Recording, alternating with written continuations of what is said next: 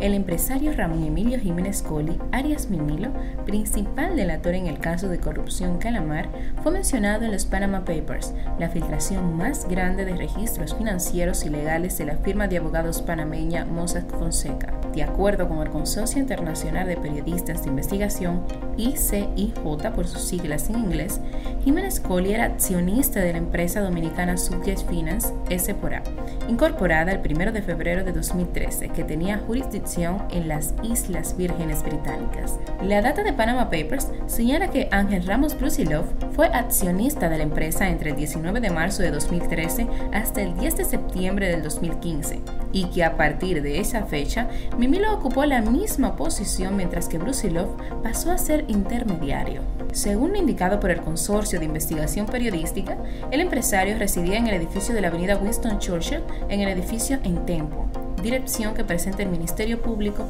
en la solicitud de medida de coerción como punto de encuentro para la entrega de millonarias sumas de dinero a favor del ex candidato presidencial Gonzalo Castillo imputado en Calamar. Los Panama Papers fueron 11 millones de documentos filtrados a la prensa y dados a conocer el 3 de abril de 2016 que identifican a empresarios, funcionarios y personas de poder de todo el mundo que habían usado paraísos fiscales para ocultar su dinero. Ramón Emilio Jiménez Coli, Arias Mimilo, es hijo de Ramón Emilio Jiménez Arias Milo y María Elizabeth Coli.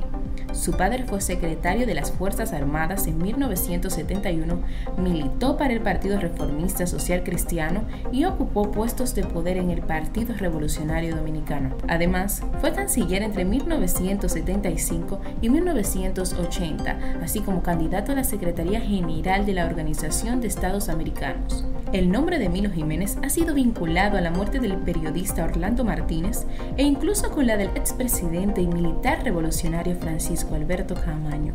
Los abuelos paternos de Ramón Emilio Jiménez Coli Arias Mimilo fueron Ramón Emilio Jiménez y Estela Reyes y tiene seis hermanos, tres hembras y tres varones. Mimilo está casado con Marion Barrel Garson, quien es decoradora de interiores. Además tiene cinco hijos, cuatro hembras y un varón.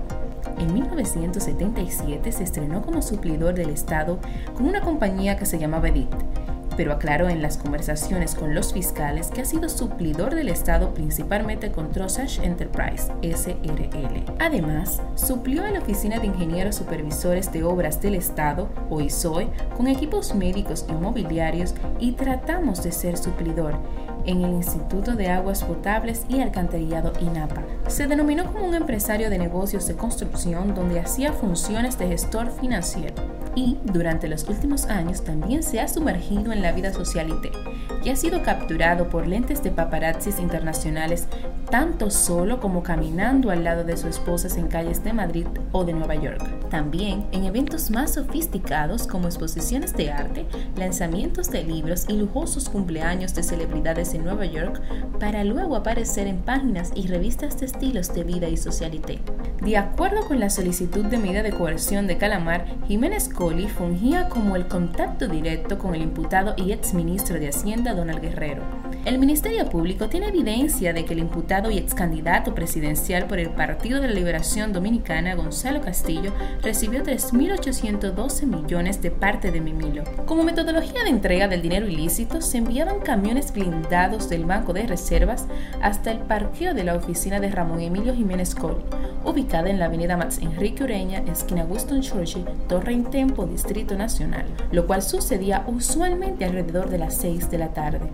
Ya desde ahí lo llevaba a la oficina del exministro de Obras Públicas Gonzalo Castillo o la casita, ubicada en la calle Seibe en el sector Bellavista. Mimilo también es acusado de ser responsable de presentar el plan de cobro ilegal de bancas de lotería deportivas y máquinas tragamonedas. Al imputado Donald Guerrero, quien otorgó su autorización en tal sentido, le dio instrucciones al imputado Oscar Arturo Chalas Guerrero, en ese entonces director de la Dirección de Casino y Juego de Azar, para que se pusiera en contacto con Mimilo. En la Dirección de Casino y Juegos de Azar, donde había una estructura no gubernamental compuesta por Ramón Emilio Jiménez Coli y Arias Mimilo,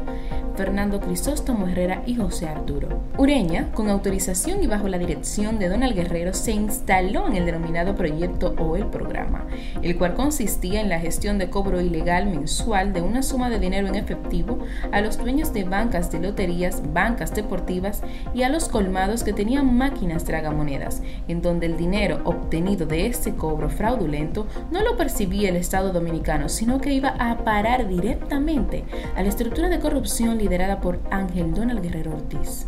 El documento indica que parte de la ilegalidad de este proyecto, ideado para obtener fondos ilegales de las bancas y máquinas tragamonedas, es que la estructura no gubernamental, compuesta por Ramón Emilio Jiménez Coli, Arias Mimilo, Fernando Crisóstomo Herrera y José Arturo Ureña, fijaron antojadizamente un monto, lo cual era una imitación de impuesto, para cobrar mensualmente a los dueños de bancas, esto sin estar facultados legalmente para ello, sustituyendo así las propias de la Dirección General de Casinos y Juego de Azar en cuanto a sus funciones de fiscalización, indica el documento.